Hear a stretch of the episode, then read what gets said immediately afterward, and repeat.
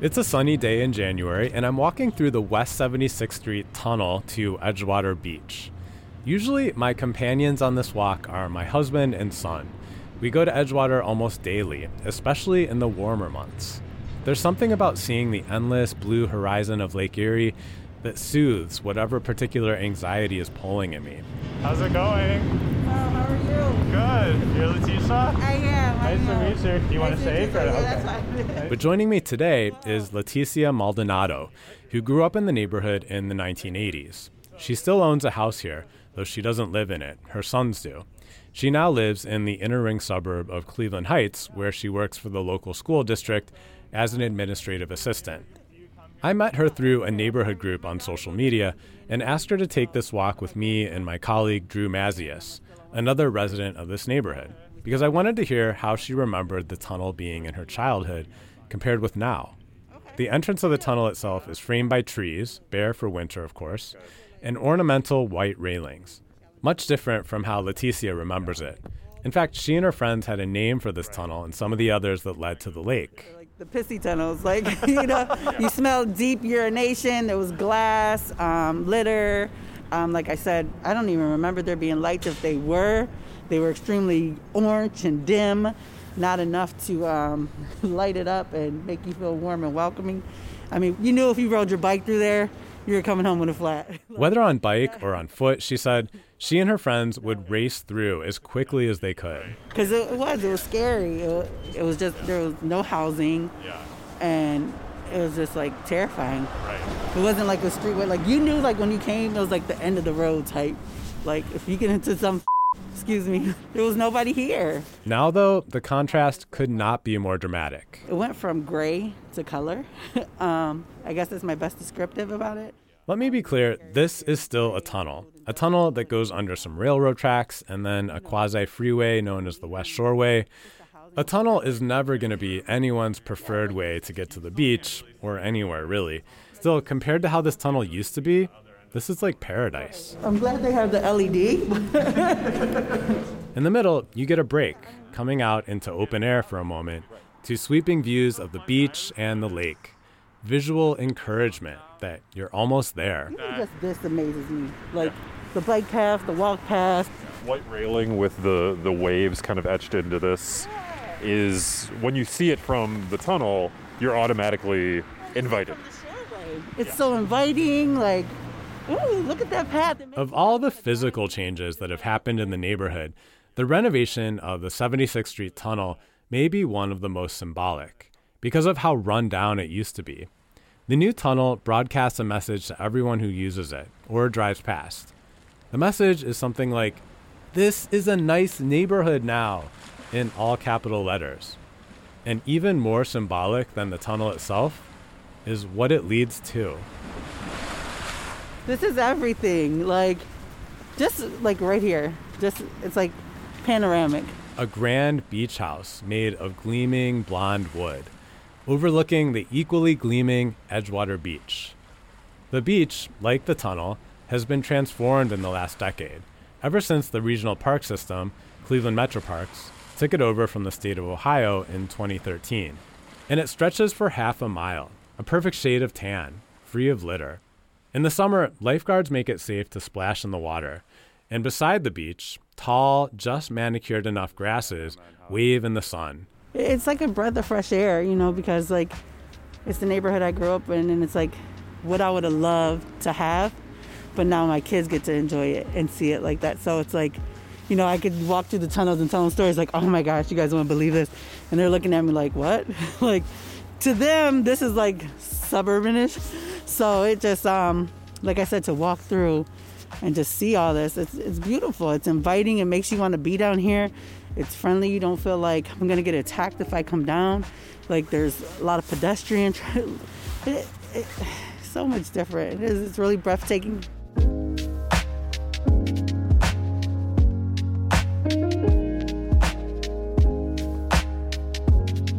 I couldn't help but notice the break in Leticia's voice right there, and I asked her about it.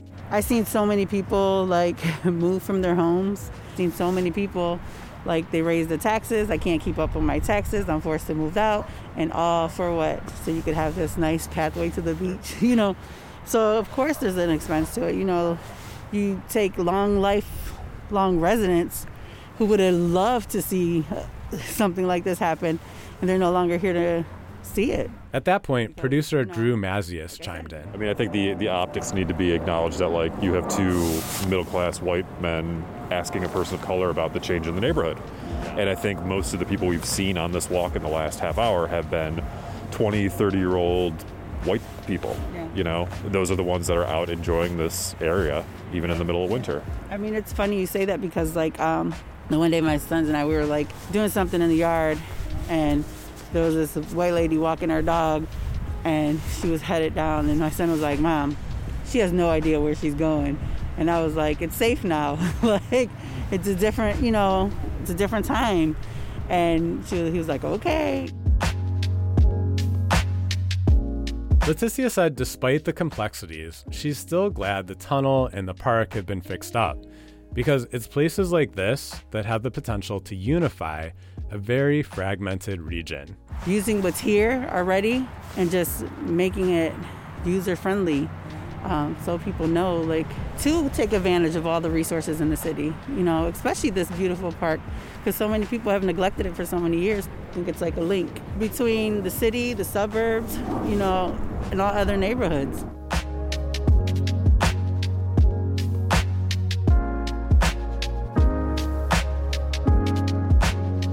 How do neighborhoods, quote, get better? Why is this particular neighborhood one of them? That's coming up on Inside the Bricks, My Changing Neighborhood, Episode 2, The Tunnel That Once Was Dirty and Scary.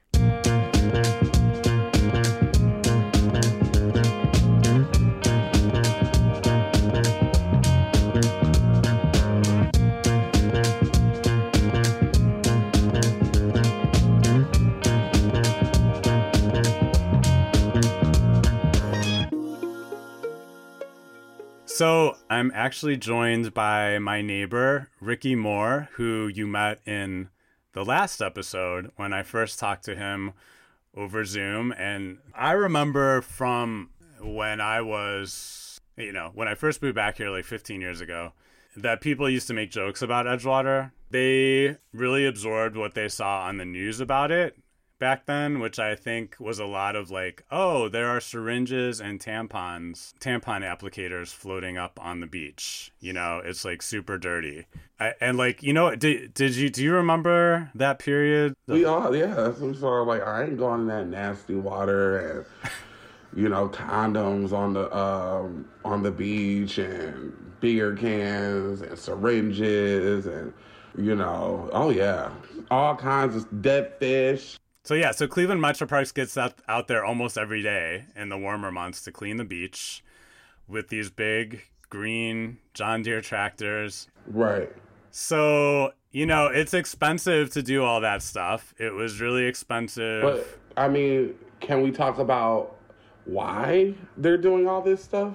Yeah. Because it's like, and I still mean it, I think it's great and I think it's wonderful, but this didn't happen until the gentrification started. It's like, let's make these white people feel more comfortable and be more okay with taking their children down to the lake. We just went like how it was, you know what I mean? And I mean, I'm happy that now my nephews and my niece doesn't have to, you know, be afraid of, you know, step on a syringe or something like that. But, you know, it's just unfortunate that we didn't already have these things for the people that were already here. Like you said, they didn't care until the neighborhood started to gentrify. And when you say they, do you mean the Metro Parks or who are you thinking of? The powers that be, you know what I mean? Like, they didn't care about those things until they knew for sure that this is a hit. People are coming in. They want to live here. They're buying houses. You know, like, they're pumping a lot of money into Detroit Shoreway. Like, we need to make sure that we keep them here.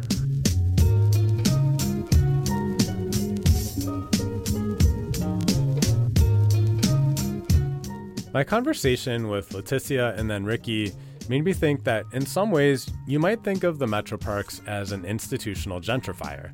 They came into the neighborhood with a lot of money and I think a lot of good intentions, just like a family renovating a house. And there are both good and bad consequences of that.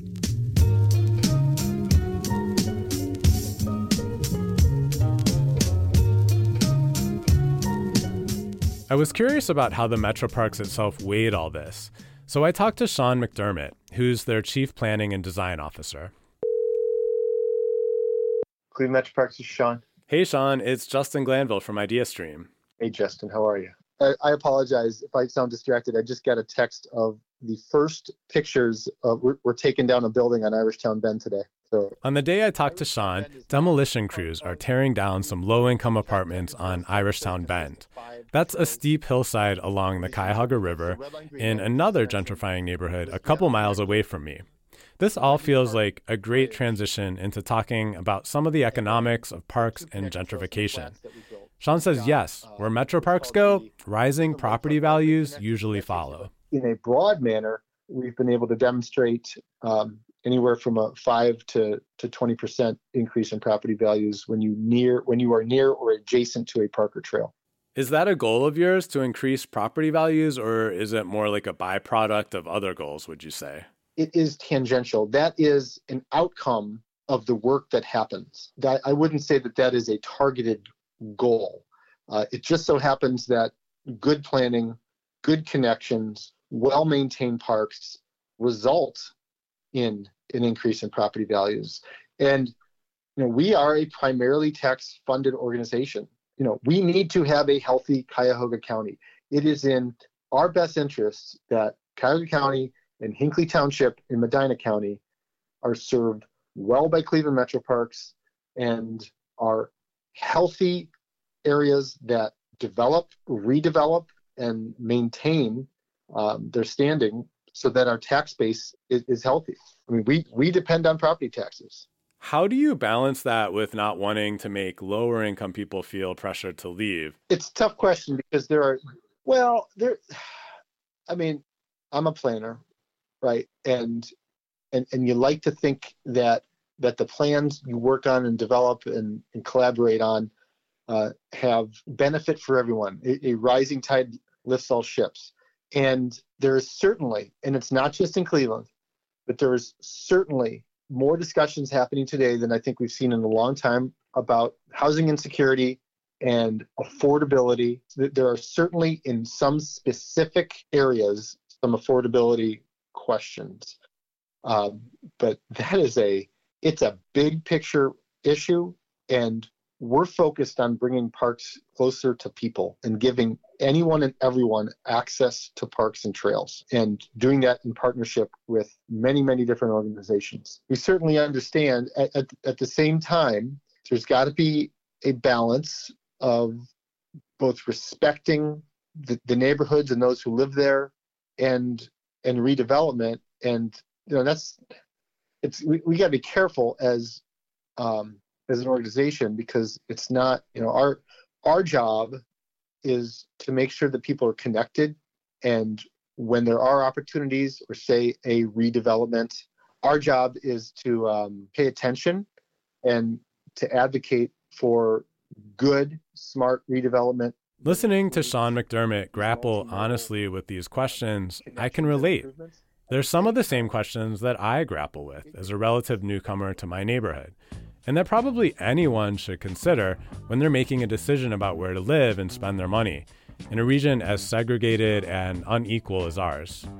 I mean, asking the Metro Parks not to invest in low-income city neighborhoods, no one would want that, I don't think.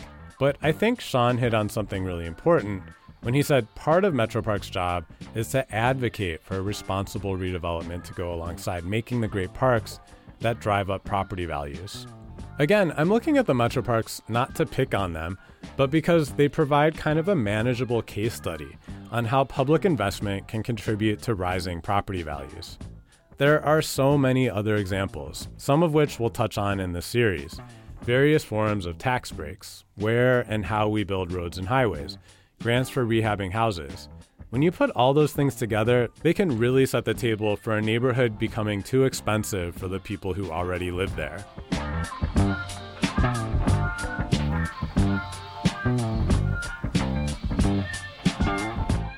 But okay, gentrification. Let's talk about that word. We use it a lot now, but where did it come from? And what does it actually mean? That inequalities in income and social status and housing conditions are so striking. That's Ruth Glass. She was an urban sociologist who spent most of her career in Great Britain, though as you can probably tell from her accent, she was born and raised in Germany. Ruth Glass is the person who coined the term gentrification in the introduction of a book she published in 1964. You're hearing her speak right now in a television documentary from 12 years after that book about a gentrifying neighborhood in London called Camden. She cuts a striking figure, seated behind a desk, dark hair pulled. In short, she looks very much like she comes from, well, the gentry, at least, if not the aristocracy. And what does gentry mean exactly? Well, according to the Oxford Dictionary, it means people just below nobility in social rank, often those who own land, as in the landed gentry, which always makes me picture tri-corner hats and pantaloons. I was really glad to find this brief footage of Ruth Glass because she's become kind of a footnote in a field of study that she helped pioneer. But Ruth Glass had a lot more to offer than just that one word. As I listened to her talk, I realized that even in 1976, when this interview was recorded, she was already putting words to the dilemma we still find ourselves in today. That on the one hand, it's not good for poor people to be isolated in certain parts of the city or region. And on the other, it's also difficult to give them the means to stay as their neighborhoods get more shops and parks and nicer housing. Here's how she puts it. Is it not, for instance, better for Camden to have a socially mixed population than a one-class population? Does not the fact that a substantial prosperous group is balanced against a poor group of roughly the same size make it easier to mitigate the economic and housing problems of the poor group? Sadly, this is not so. What we do see in a place like Camden is not social balance or social mixture, but a network of social divisions.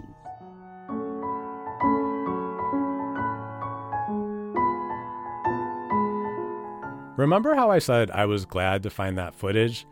Well, that's true, but I was also kind of depressed by it.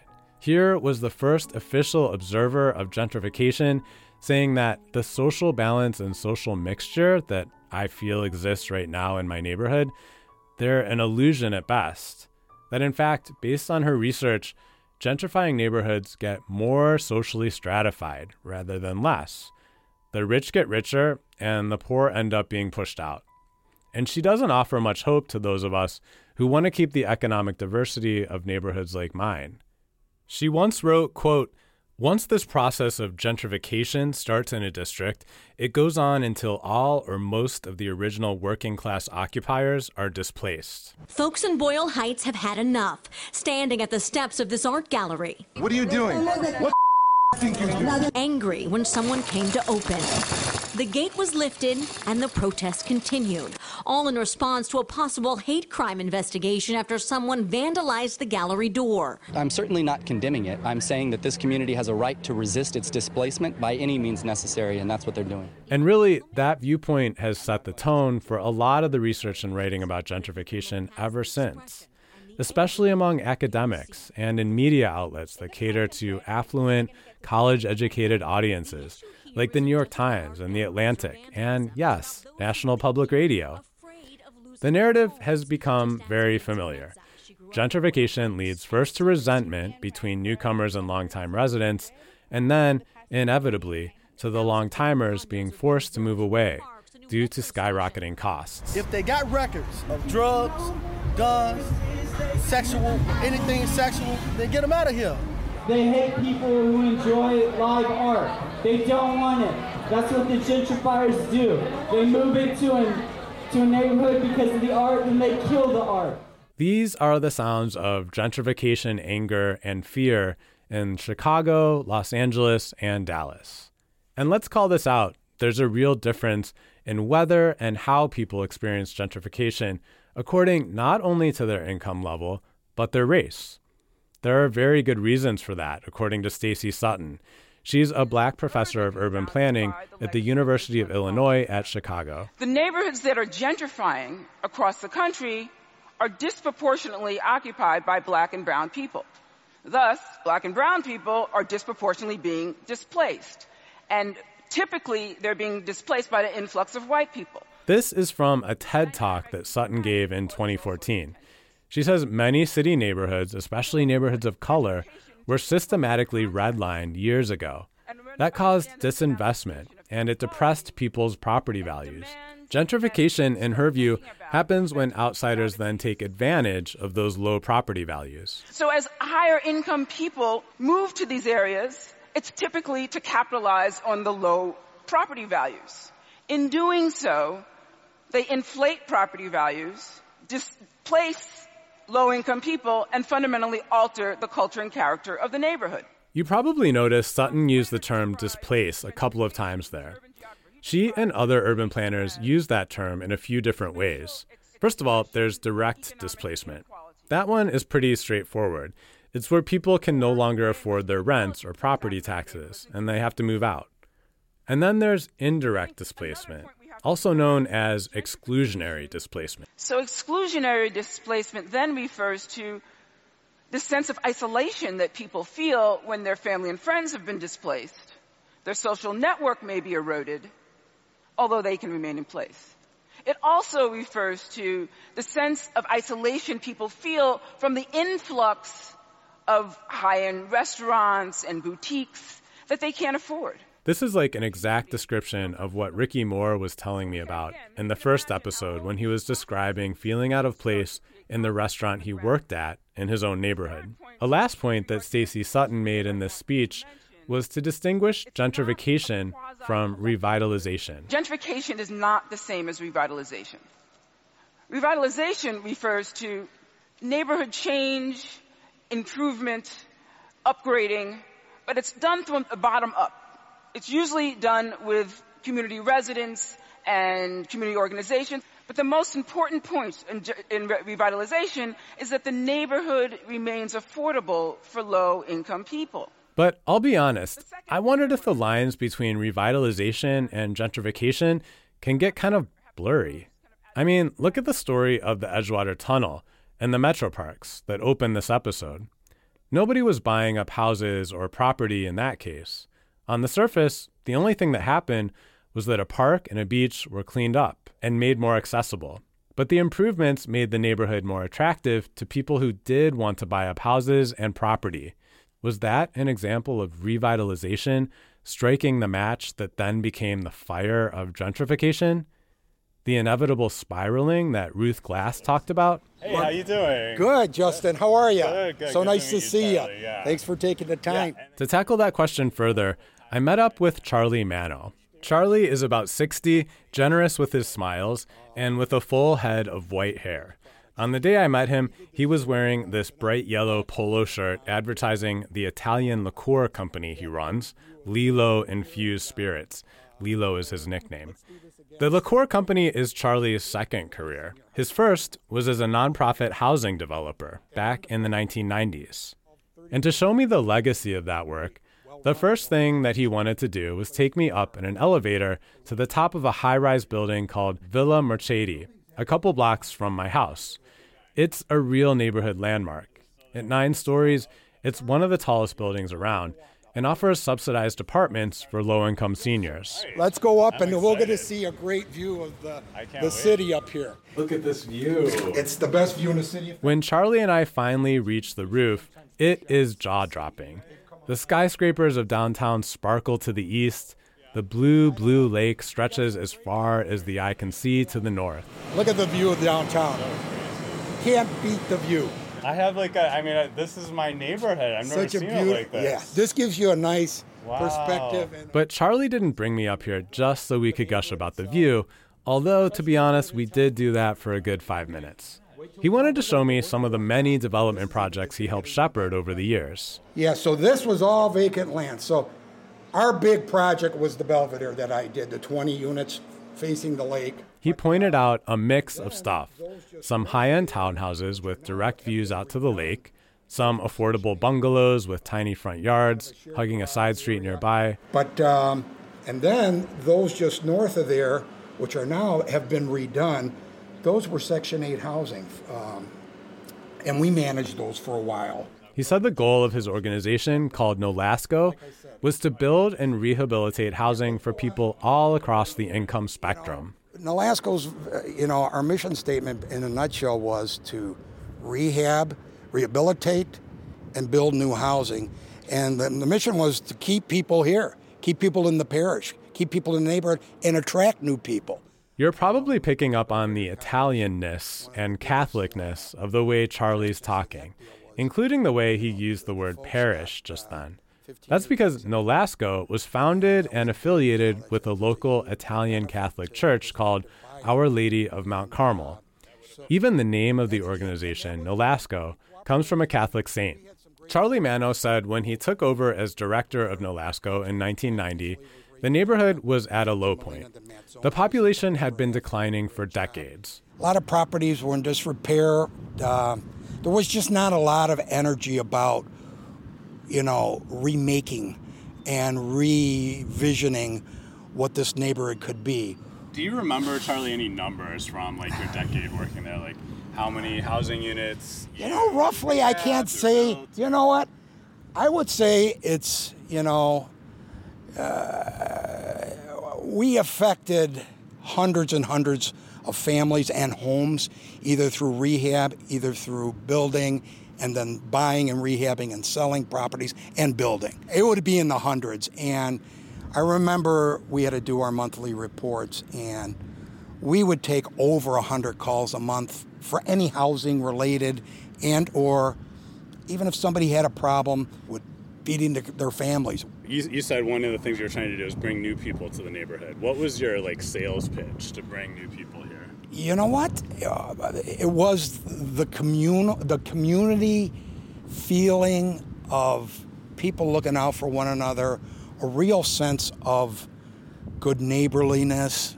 And then programmatically with the loans and the incentive programs. Another huge draw when it came to new housing was that you didn't have to pay any property taxes for 15 years.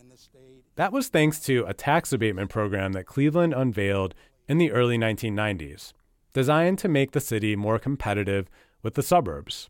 That tax abatement program has always been controversial because people say it deprives the city and its schools of millions of dollars in revenue every year, while mostly benefiting people who need help the least, namely upper-income buyers. But lately, it's become a real hot topic, leading to some of the first real changes in the policy in decades. We'll unpack all that a lot more in a future episode. But Charlie said back then in the 1990s, something radical was needed to flip the script on banks refusing to back new development in a shrinking neighborhood. The banks were just really tough and just, they were going by all their, all their margins and looking at it purely from a financial standpoint. He pointed to the Belvedere townhomes facing out to Lake Erie. Those went to market at $150,000 per unit. And people are like, who's going to come in that neighborhood and spend $150,000? And we're like, you give them tax abatement, you make the loan, a 1.5 points under the going rate. Guess what? People will come. Those units are selling for close to $600 now. I mean, it's just unbelievable.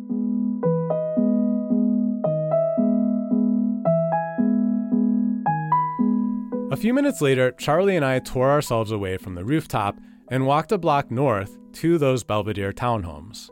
And suddenly, we just weren't in Cleveland anymore. We were in Florida, or maybe even Italy.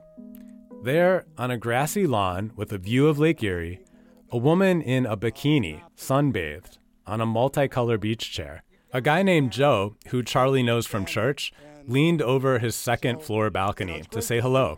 How do you like living here? What's there not to like? That's darn right. Friends come over and they look and they think we're on vacation. You are. We chatted for a few minutes longer, then walked back to Villa Marchetti. I asked Charlie how he feels seeing the results of his work all these years later. How do you feel? You feel proud? I feel very proud. Yeah. I feel a real connection to, because I saw when it wasn't that great down here. And we probably did too good a job. Yeah. Okay. But we probably did too good a job because I think I priced myself out of my own neighborhood. No, just kidding. I mean that tongue-in-cheek, but it's amazing. I mean, to see the property values down here. And it heartens me because I feel great for the people when there's a significant number that stayed here, and believed and didn't leave.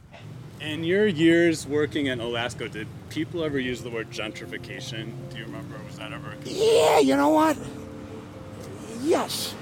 And I think, at least from my meaning and what I take from that, is that there's a sense of people from all walks of life and people at different areas, like I talked about.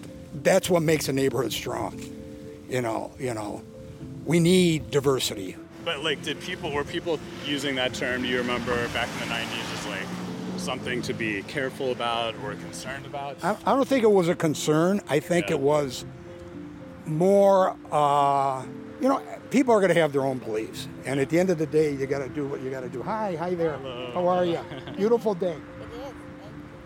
So you're going to have, but that diversity of ideas, that sense of, you know, other opinions is fine. And this neighborhood is a real testament to that we sorted through that.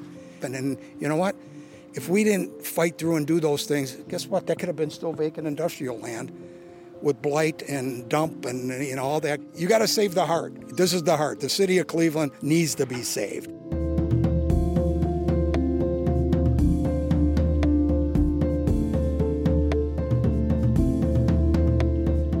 It'd be hard to spend an afternoon with a guy like Charlie Mano and feel like he had his heart in the wrong place. Yes, Nolasco built high-end condos, but it also built affordable housing and helped low-income people renovate their houses and even get food.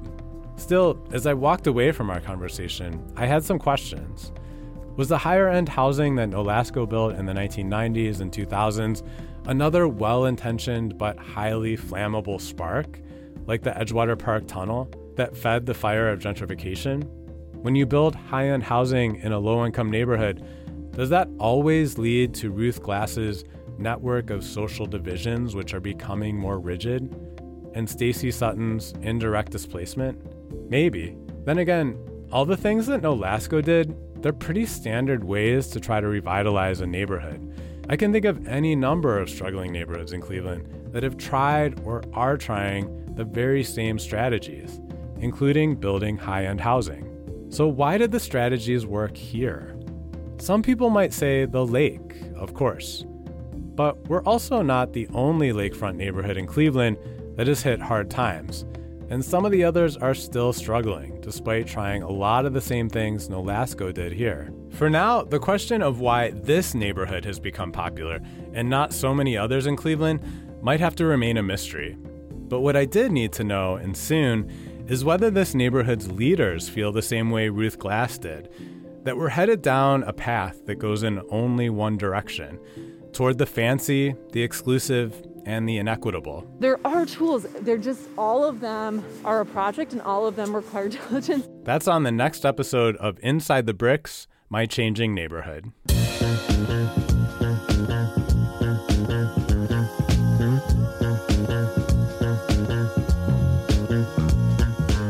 Inside the Bricks, My Changing Neighborhood is an IdeaStream public media podcast. It's written and reported by me, Justin Glanville, and edited by Mike McIntyre, IdeaStream's executive editor. Sound design and production by John Nungesser. Thanks also to producer Drew Mazzius. Our director of strategic content initiatives is Natalie Pillsbury. Mark Rosenberger is our chief of content. Our music is by local musician Aaron Snorton, with additional music from Audio Binger, Ketza, Crowender, Johnny Ripper, and Pictures of the Floating World from the Free Music Archive.